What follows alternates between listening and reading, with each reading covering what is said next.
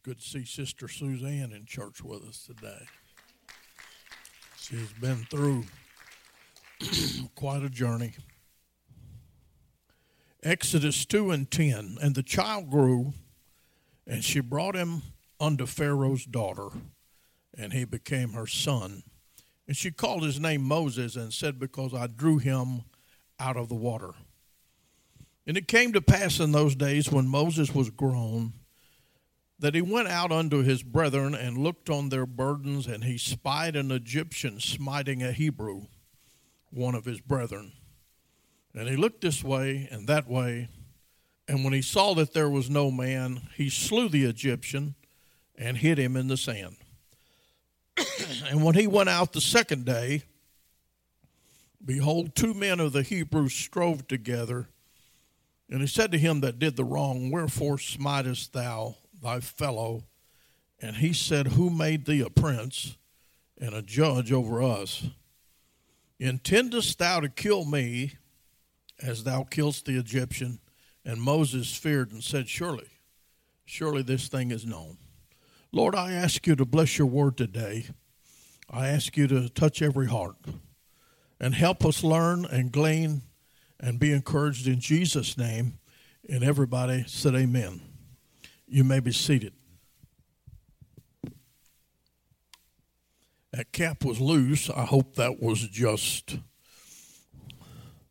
the water supplier being kind and hope it wasn't used. If it is,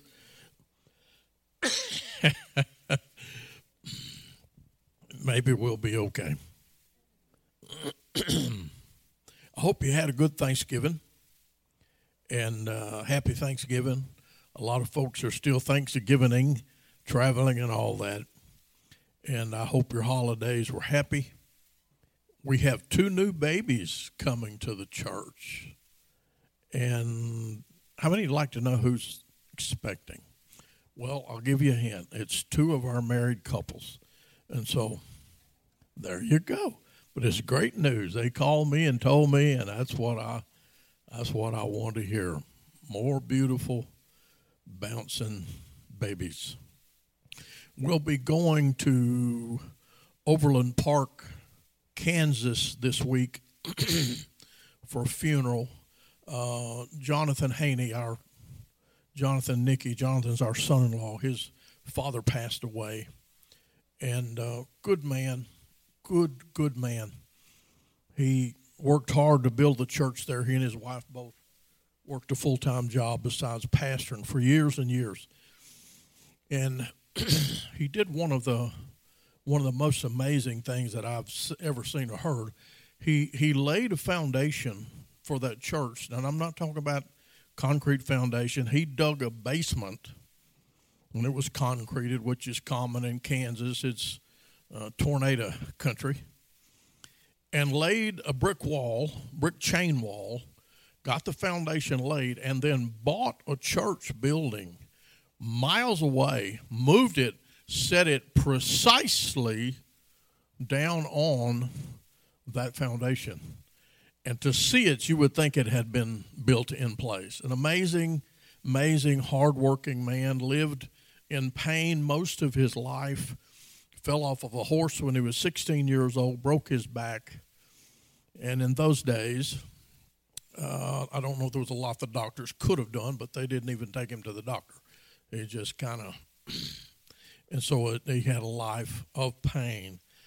And you know, circumstances when you think it couldn't get any worse.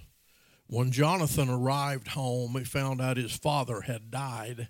When he walked in the house, a major water line burst in the house and flooded the whole basement where they were living. Not really what you want to happen. I appreciate brother brother Bowie this morning. How many of you got to hear him hear him teach? Excellent. And I, I was not amazed, but I was pleased. And so he said a lot of things that I had to strike out that I was going to say. So thank you very much. No, I, I appreciate it. The Lord is evidently trying to reach someone or trying to get your attention or trying to encourage you. the book of Exodus says that Pharaoh's daughter called his name Moses because she drew him out of the water. Very next verse 11. And when he was grown, Moses at this time was about 40 years old. He's 40, 40 years old. And uh, a lot of speculation about young men being grown at 40. Some of them don't not grown at 60. but he went out and he saw an Egyptian beating up a Hebrew. And so what is what are and so he killed him. He murdered him. Moses? Mm. He killed him. And then he looked this way and that way before he killed him. Looked this way and that way. He should have looked that way and that way. He should have looked all around and walked back in the palace. He looked both ways, killed him, and hid him in the sand. Verse 13 says, When he went out the second day, behold, two men of the Hebrews strove together. And he said to them that did the wrong, Why for smitest thou thy fellow? And he said, Who made you a prince and a king over us? A prince and a judge over us. Intendest thou to kill me as thou killest the Egyptian? And Moses feared and said, Surely this thing is known. He was 40 years old, and he lived a life as the son of Pharaoh's daughter of protected privilege. He went to the best schools, he drove the best chariots, he had the nicest clothes, he was the cool kid. You know what he learned? during his 40 years in the palace? Absolutely nothing. one of my college professors said one time there are no absolute statements, including this one. He learned nothing about practical life. How many of you remember when you took algebra in high school? You couldn't graduate without it. Calculus. Ugh. Trigonometry. Ugh. I don't know how long I studied algorithms. As soon as I got out of school, I have never met an algorithm. I've never had occasion to use algebra, not a set nor a subset in sight. I've worked several places in my life. I've had a, uh, an adventurous life. I worked for St. Joseph Paper Company. I worked for Midland box factory. I worked for deposit. I mean, not deposit Guaranty, but uh, what was that banking? It was deposit Guaranty. Okay, deposit Guaranty National Bank. You said you did. Yeah, I did. I worked in the operations center. I worked for Jackson Daily News and the Clarion Ledger. Said, boy, you've been. I have. I've done done all kind of stuff. I framed houses in Houston, Texas, with a man named Deason. I worked for United Parcel Service, done all kind of stuff. I've never had one job interview where they said to me, "Now we'll hire you if you can tell us this: if a train leaves Cincinnati, Ohio, at 7:50 a.m." and averages 55 miles an hour, what time will it reach its destination 490 miles away? And what color uniform will the conductor be wearing? That has never happened. That's what Moses learned in his first 40 years, living a life of privilege and education. He probably studied astrology. You know how much that was going to help him? Zero. But when he walked outside the palace and he killed that man, he immediately learned a couple of things. Number one, it doesn't matter who you are. If you murder somebody, it's not going to end well.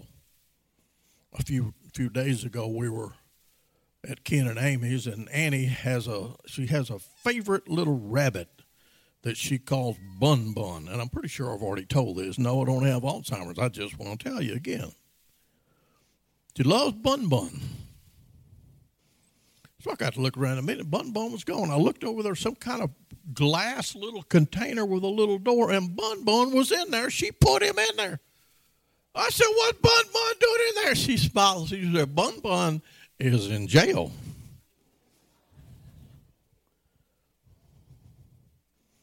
I'm thankful today that we're not in jail. And I trust that Bun Bun has been put on out on parole or probation. He's not in jail either. But Moses learned that murder has consequences. He also learned it doesn't matter if you look this way and you look that way before you do something terrible, somebody's watching you. He, he learns you can't you can't do wrong and get by. He also learned that the ones that you're trying to help will turn on you in a heartbeat. And they looked and said, Are you going to kill me like you killed the Egyptian? This past week, I, I saw this on Drudge reported, right, Bart, there was a missionary, I believe, trying to go to a remote island in India. I mean, is that, is it, weren't you telling me about that? You're not going to get on board. You afraid I'm going to say? She's like, okay, I kind of know, but you might not be in the right country. Okay. I think a remote, remote island in India, a, a very primitive people who are protected by the government. You can't you can't contact them. You can't fool with them. And oh, by the way, they don't like outsiders. This missionary, I'm sure, with an honest heart, he actually illegally approached the people the first time, and I think he had some kind of little rubber craft or boat, and they shot arrows at him until he sunk the boat. That would have ended my Sunday school drive right then. I don't think you can minister to people while they're shooting arrows at you. But he had he was determined. He went back again. This time they shot him with the arrows and he and he paid and he did pay the price. But I can tell you, I learned something from that right there. I'm not going to be preaching to anybody shooting arrows at me. I'm just going to say, hmm, I don't think I can help you. Now, when Pharaoh heard this thing, he sought to slay Moses. But Moses fled from the face of Pharaoh, dwelt in the land of Midian, and he sat down by a well. Verse 16 says the priest of Midian had seven daughters. They came and drew water, filled the troughs to water their father's flock. And the shepherds came and drove them away. But Moses, everybody say, but Moses stood up and helped them and watered their flock. Let me paraphrase what happened. All these mean old shepherds come up there and ran the girls off. And Moses stood up and said, Hold on. You're going to let them water their stuff right now, or we're going to have a problem. I guess he was thinking, I've already had to leave town one time. I guess I can leave town again. I heard a very gruff old old guy tell he told a young man that was about to date his daughter for the first time, and he was a very gruff old man. And I suppose trying to convey to this young man that he wanted him to treat his daughter with respect he could have said that, but instead, this is what he said I've been to jail, boy. I ain't scared to go back. And the boy got the and the boy got the message. Maybe that's what Moses was. What he was very aggressive. Hey, to treat them like that. Now those girls were impressed. Verse 19, they said, An Egyptian delivered us out of the hand of the shepherds drew water for us, watered the flock. And he said unto his daughters, Where is he? Why'd you leave him? Call him. We got to get y'all a husband. Call him. Didn't say that. I had a pastor send me a text message yesterday, and he's looking for a husband for his daughter. So if you're interested, I'll I'll pass that on. And so That's not that's not a bad plan. That's how we found Amy. How do you think we got her? I called some preacher friends. Hey, you got any girls they looking for So and, and there and there you go. So that's how we got our new grandbaby that puts her rabbit in jail. And Moses was content to dwell with a man, and he gave Moses Zipporah, his daughter. She bare him a son, and he called his name Gershom, for he said, I've been a stranger in a strange land. And it came to pass in a process of time that the king of Egypt died. And the children of Israel sighed by reason of the bondage, and they cried, and their cry came up to God by reason of the bondage. God heard their groaning. Verse 25 God looked upon the children of Israel, and God had respect unto them. Verse I'm sorry, we're in a different chapter. We're going to the next chapter. That would be I realize that that would be, uh, hang on, hang on. It'd be Exodus chapter 3 and verse 1. Ah. You know that little thingy that you hit on the computer that you save the changes? I printed it out for save the changes. Now Moses kept the flock of Jethro, his father in law, the priest of Midian. And he led the flock to the backside of the desert and came to the mountain of God, even to Horeb. And the angel of the Lord appeared unto him in a flame of fire out of the midst of a bush. And he looked, and behold, the bush burned with fire, and the bush was not consumed. And Moses said, I will now turn aside and see this great sight, why the bush is not burnt. Verse 5 The Lord said, Draw not hither Draw not nigh hither, put off thy shoes from off thy feet, for the place wherein thou standest is holy ground. Verse 7 The Lord said, I've surely seen the affliction of my people which are in Egypt, and have heard their cry by reason of their taskmasters, for I know their sorrows. Skipping to verse 10 Come now, therefore, I will send thee unto Pharaoh, that thou mayest bring forth my people, the children of Israel out of Egypt. And Moses said unto God, now this is this is after another 40 years in the wilderness, in the desert. He had 40 years in the palace. Now this is after he's been 40 years in the desert with a bunch of sheep. Can you imagine going from being Pharaoh's daughter's son? Now you're a shepherd. You you spent 40 years with your flock, and all they ever say is, back, back, back. Come now, therefore, and I will send unto thee unto Pharaoh that thou mayest bring forth my people, the children of Israel, out of Egypt. And Moses said unto God, Who am I? Who am I that I should go unto Pharaoh and that I should bring forth the children of Israel out of Egypt. You, you, you know what Moses learned from the burning bush? He didn't learn anything. Well, he learned to take his shoes off. He learned that God can burn a bush and it never burns up. He learned that God is amazingly powerful. You don't really learn from miracles, you get direction. You get direction and you get orders. And the Lord can speak to you, and He's spoken to somebody. You're at church today. You're here because He wanted you to be, because He wanted you to hear something. He wants you to get some direction. But you don't really learn anything from miracles. I've seen God work amazing miracles of healing. Little family used to sit right back here, and they had a had a had a baby, had a baby, little girl, and the doctor said she has water on her brain, she cannot live. And this church family anointed that baby with oil and, prayed, and God instantly healed the baby. And the doctor said, Don't know what happened. She did yesterday, but now she's fine. Let me tell you something. If I took my baby to a church, I don't care if they all look like not like you want them to look.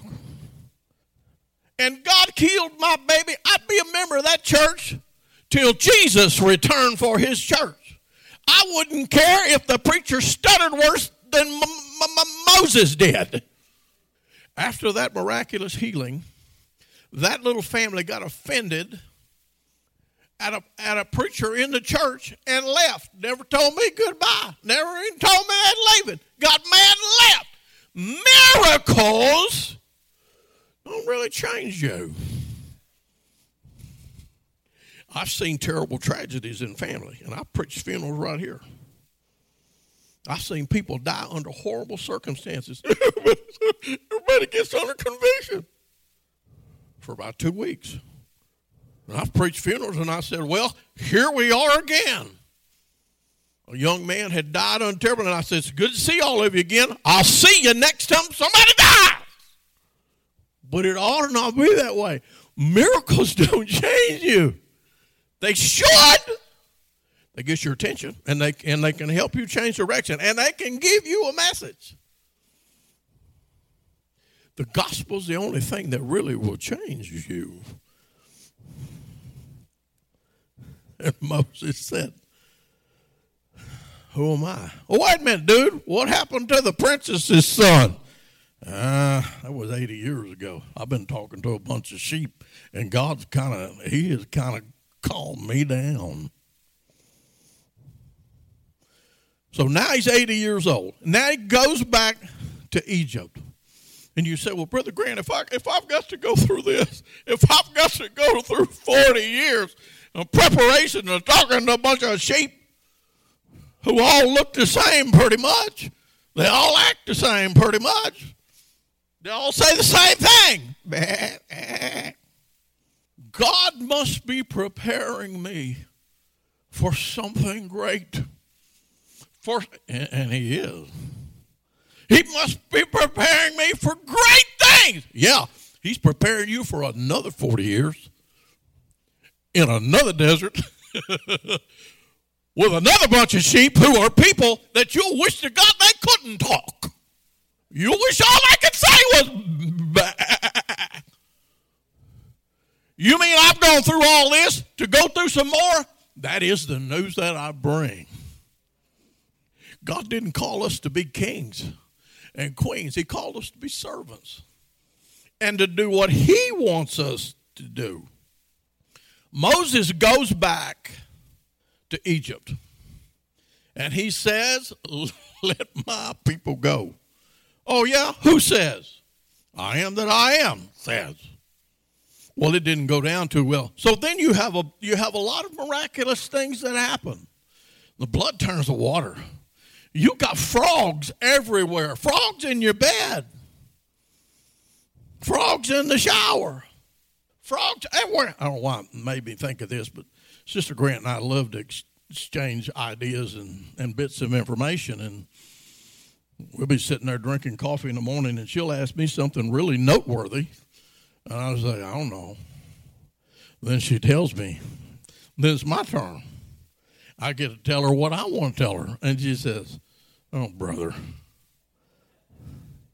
You ever get the eye roll? Oh, brother. And here was something I read the other day. A settler in the 1800s in Australia took two dozen rabbits to turn them loose so they could multiply. They'd have rabbits to hunt, they'd have rabbits to eat. It'd be rabbits here, rabbits there, rabbits everywhere. In just a few years, in just a few years, and don't get on your smartphone and look this up because I could be wrong. I could be off a billion or two, okay? But the point is, there were nearly 9 billion rabbits in Australia. I mean, it sounds good to me, but that's rabbits everywhere. They hunted them, they trapped them, they sold them, they cooked them, they ate them. And eventually, scientists introduced a virus to kill them. So now they're down about two or three billion.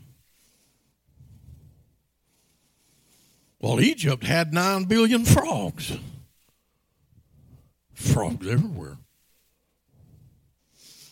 The death angel came through the land.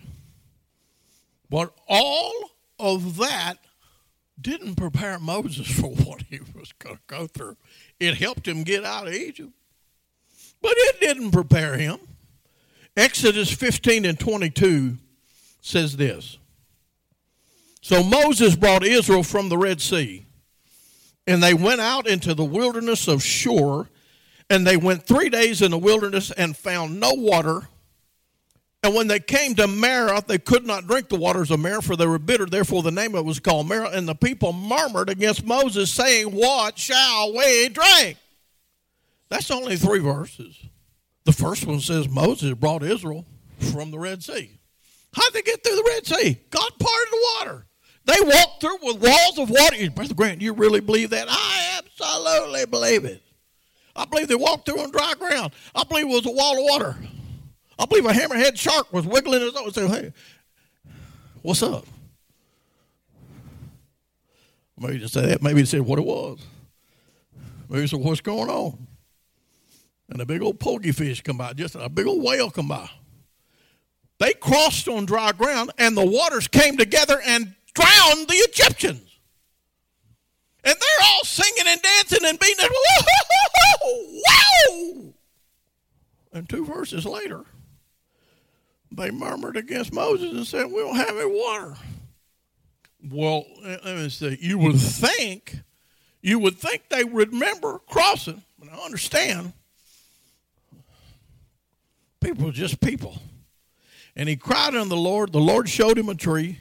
He cast it in the waters. The waters were sweet. Now here's what Numbers, Numbers 12 and 1 says. And Miriam and Aaron spake against Moses. Miriam was Moses' sister, I do believe. Miriam and Aaron spake against Moses because of the Ethiopian woman he had married, for he had married an Ethiopian woman. And they said, Hath the Lord indeed spoken by only by Moses? Hath he not spoken also by us? And the Lord heard it. They got mad because of who he married. You got any kin folks marry somebody that you don't particularly care for? I'm not looking at anybody in particular. Because we all do. Oh, Brother Grant, I love them, I know, but you love some of them more than you do the others. Oh, but I don't mind being around them. Yeah, well, how come you only want to see them once a year? I have a sister in law, which will not be named at this time, that when I was younger, someone suggested going to see her. And I said, you know, I only have so many days to live. Why would I waste one of them going? And so that didn't go well. And I have since repented. And I have gone to see her and I have I have glued my face into a grin till we get gone. We get along a lot better than we than we used to.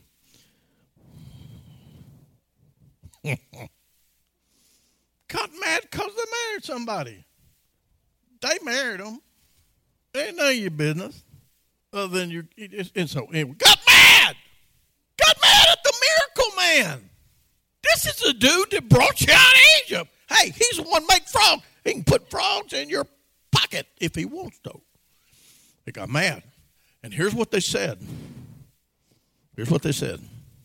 Hath the Lord indeed spoken only by Moses? Hath he not spoken also by us? And the Lord heard it. Look at verse 3. Look at verse 3. And what was Moses' reaction? Now, the man Moses was very meek. Above all the men which were upon the face of the earth. Are we still talking about Moses, M O S E S? Because the Moses that I just told you about walked out of the palace, saw somebody being abused, and killed them and hit them. And then a bunch of shepherds were treating some girl. Oh, you, oh, oh no! How in the world don't you think that? Some of you's thinking, is that new wife he married? No. She showed him. No. Now, the man Moses was very meek above all the men which are on upon the face of the earth. Let me tell you something about Moses being meek. He might not have been meek when he was in the palace. but after 40 years in the desert with those sheep and 40 more years wandering in the wilderness, he didn't want to kill anybody anymore. He didn't want to fight anybody anymore. This was after the desert experience. We jump to Joseph. I won't read the scriptures. Just give me a little, let me give you a little timeline of Joseph's life. Joseph, the Bible says that his daddy loved him because he was a son of his youth. He gave him a coat of many colors. He was a dreamer. He not only loved to dream, he loved to tell you about his dreams. He would tell you how he saw your sheaves, his older brothers, bowing down to his sheaves. Only a 16 or 17 year old would do that. I've had young men to come to me in this church years years down through the years and say, Brother Grant, I feel a call to preach. Don't tell anybody. That's between me and you. Don't you tell us all. Why? Because you're still a kid and you're going to do foolish things, and I don't want the church judging you, and I'll tend to you. And from now on, I got my eyes on you.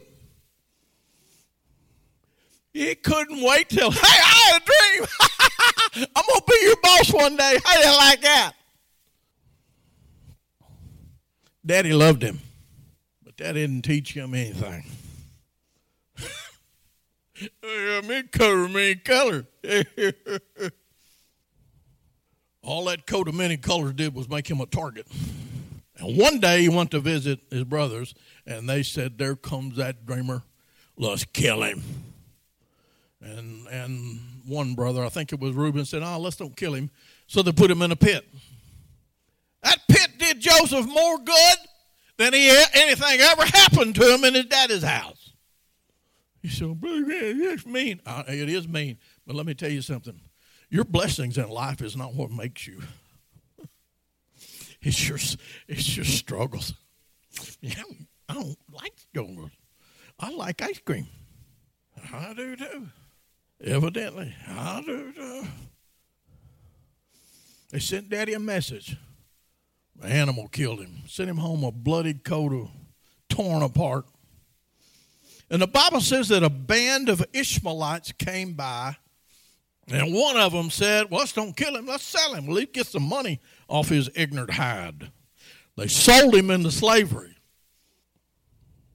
He became a household slave historians say for, for many years. Then he was accused by Potiphar's wife of trying to chase her around the mulberry bush.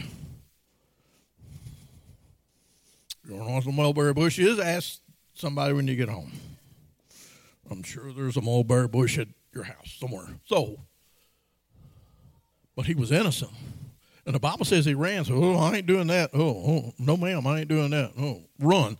She grabbed his coat. Not of many colors. Them coats got that boy in trouble. Grabbed his coat. Told Potiphar he put put him in jail. He was in jail. You know what happened with the butler, the baker. Had a dream about him. He interpreted the dreams. He told one of them, "I got some good news and I got some bad news." The good news, I know what the dream is. The bad news is you're going to get hanged. You're going to die. And he told the other one, You're going to prosper. Don't forget me. Guess what? He was forgotten. Two more years in prison. Everything that happened to him prepared him for what God wanted him to do. Do not make the mistake of thinking that God is overly protective. oh, he loves you and he has his hand on you. But don't think that he's overly protective. My heavenly father reminds me in some ways of my earthly father. My dad's name was Willard Grant. He had a way of teaching young men. He would tell you one time then he'd let you find out on your own. When I was just a lad, I was trying to pet a dog. That dog was growling. He said, Son, that dog will bite you. Mama's like, I said, I told her. And I reached out there, and that dog bit me. And I had the most terrible look on my face. he said, I told you that dog will bite you. And I turned around and bit that dog. Maybe I shouldn't disclose that, but when that dog left, he was one hollering and screaming then. Had to spit out some dog hair. And that's a little unusual, I know, but my point was Daddy would tell you, and then he'd let you find out. God is not, not overly protective. He'll let you find out some stuff. And Joseph learned in prison. And it prepared him to save the very people who betrayed him. you mean I've been through all of this to help save them? Yes, because God loves them. You mean you mean that it's possible that I have a neighbor who has a dog that gets in my garbage every week? It is possible that the Lord has put me in contact with them so I can help them and their stinking garbage eating dog? Yeah. Very possible. In fact, it's very likely. This Christian journey and Brother Twan, I agree. We need to volunteer and we need to get involved. And the Lord will bring us where He needs us to be. You know what happens? You know what happens when you exercise? Yeah, get big muscles like Popeye. Well, not all at once, not overnight. But here's what happens when you exercise, when you pick up some weights and you're doing like this, you place a lot of stress on your muscles which causes them to develop very small microscopic tears in the tissue. That's why you're sore the next day or two or three. So, ooh, man, I'm, I'm kind of sore. You actually tore the tissue and the muscles.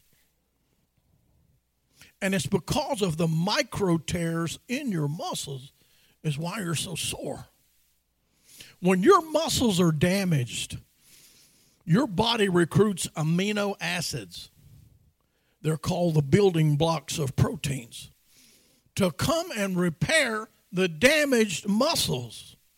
Only our bodies, because of God's great knowledge and wisdom, our bodies' systems are so smart, they know that when they repair the muscle damage, they go ahead and make it a little bigger and a little stronger because they're anticipating you're going to do it again.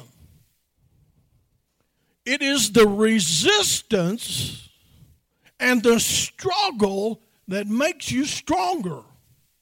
The thing, the thing that you hate and you don't want to happen is what brings you closer to God and makes you the tool that He, he wants you to be. It's the overcoming that makes you stronger and helps you to learn to trust Him.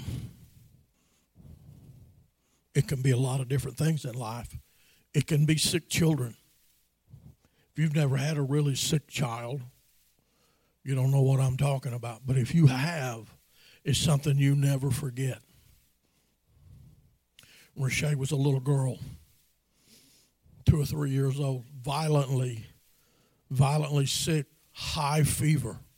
And we had prayed, and everybody had prayed. And I remember our pastor coming to our house and hold, you remember that, honey? Holding her as a little baby girl and bathing her skin with alcohol and water to try to bring the fever down. God healed her. She got better. But I'm going to tell you something that bonded me to him. And it was something I never, ever, ever got over because I knew he loved us and he loved her. That's one thing I appreciate about this church. We love each other's children. I love yours, you love mine. I've seen Ken to come to this church many years. And ladies in this church, saints in this church, hug him, kiss him on top of his old bald head. But he just cry. but he loves you. He knows you love him. And I love your youngins. You might go through losing a job. We've got a couple men in church right now that are looking for a job. You can have personal health problems, and it will try your faith. You can have problems with friends. One of the most painful things that I ever saw was the last time that I saw a dear friend, Wayne Dickerson. My wife reminded me of this yesterday. Wayne was one of the funniest, most intelligent, cheerful, great preacher. And the last time that I saw him was at a party being held in his honor, and he didn't know who we were, and he didn't know why everybody was there. He was in the last stages and grip of Alzheimer's. When your loved ones are going through terrible things, depression. I, I used to not believe depression was real. I used to say things like this I'll just pick yourself up by your bootstraps and get with it. And I did, but I still was still depressed. Are you depressed now? Oh, no, I'm doing good. this was many years ago. I went I went through a terrible, terrible time of I I, I didn't know if anybody loved me. I didn't know if Sister Grant loved me. And she does. She's a sweetie pie. I felt so sorry for her in Shamrock, Texas, because I've been hunting two or three days and I look like somebody from Skid Row. But she still looked like the little lady she is. So we went to a restaurant. I saw somebody looking. I know what they were thinking. Thinking, how did that classy lady wind up with that bum? I could see their face. So I was a smooth talker. That's why. and I threatened all the other boys. So I was kind of like Moses. I found myself in such a place. I didn't think my mother loved me. And that's kind of like a law. They, they have to love you. It got so bad that I called Brother Kraft one night, 2 o'clock in the morning. Hello? I said, Aren't you sleeping? Why aren't you sleeping? He said, I can't sleep. I said, Brother Kraft, do you love me? he said, What? I said, Do you love me? He said, I love you more than you have any idea. And it healed me. It healed me some, somehow because I, I just felt, you ever felt like nobody loved you? Don't raise your hand. Oh, yeah, I feel that way right now. I'm pretty sure you don't love me. Yes, I do and it's just a feeling. Loneliness is just a feeling.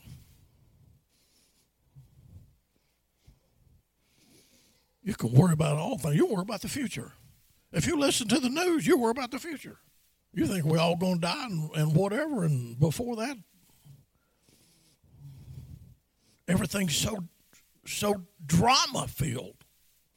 You can worry about school. You worry about your kids in school. You ever worry about your kids in school? Aiden was in kindergarten. He got he got suspended in kindergarten.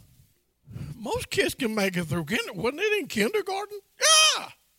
I said, son, if you can't make it through kindergarten, your educational process is going to be long and hard. Why do you do like you do? He said, Papa, my brain just tells me to do stuff. I said, the next time your brain tells you to do something, your rear end needs to tell your brain this ain't a good idea. Because one of us is going to pay the price. Because when you do it, they're going to beat me. But your children, your grandchildren, wars of the future, finances. But you know what? All of this, all of this, and the overcoming and the struggle, it makes you stronger. And like Moses, it'll help you to learn to trust him. Let's stand together. One of Sister Grant's greatest. Somebody come play. We're going to come pray here in a minute. So I'm going to play some sweet music. Somebody here needs to talk to the Lord this morning. One of her greatest frustrations, she would ask me, especially in the last 10, 20 years, well, what are we going to do about it? What we just, what are we going to, and I would smile and say, we'll do something. That's not what she wanted to hear. She wanted to hear, this is what we're going to do, and this is when we're going to do it, and this is how we're going to do it. But the truth is, the older I get, I've had to lean on the Lord. I've had to trust the Lord. And so instead of proclaiming what I'm going to do, here's what I'm going to do I'm going to go talk to the Lord about it. And He's taught me that He has the answer. He has the answer for every disease. He has all the answers and questions about cancer, about losing loved ones, about financial difficulty.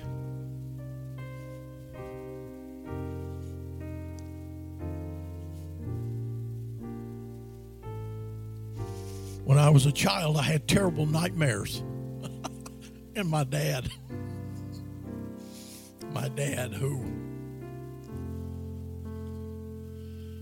was a gruff, rough man. I was so troubled, he looked at me. He said, Son, let me tell you what to do. Take your Bible and put it under your pillow. You won't have any more bad dreams. And my bad dreams stopped. You said, Well, how in the world could a man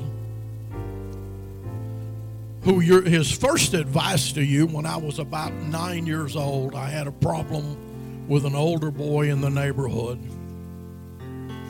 This is the man who lived in Kansas City, Kansas, who said, Son, if they're bigger than you and there's no way out, here's what you do.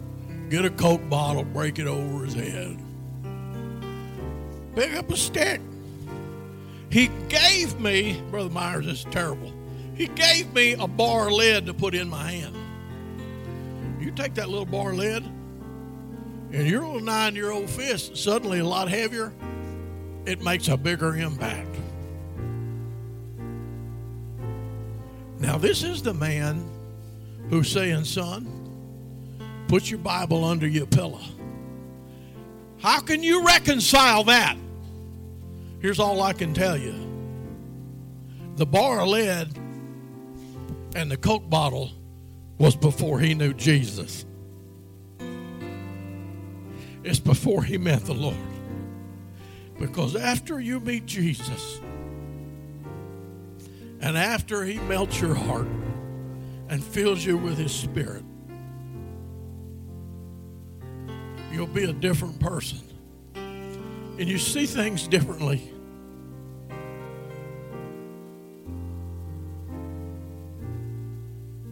And You might not be the meekest man on earth,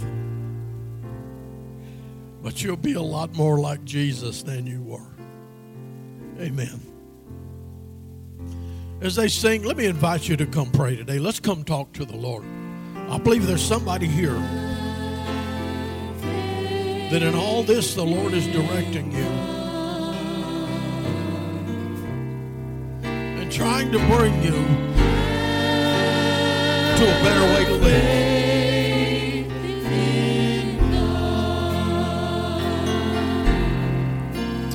Lord, we need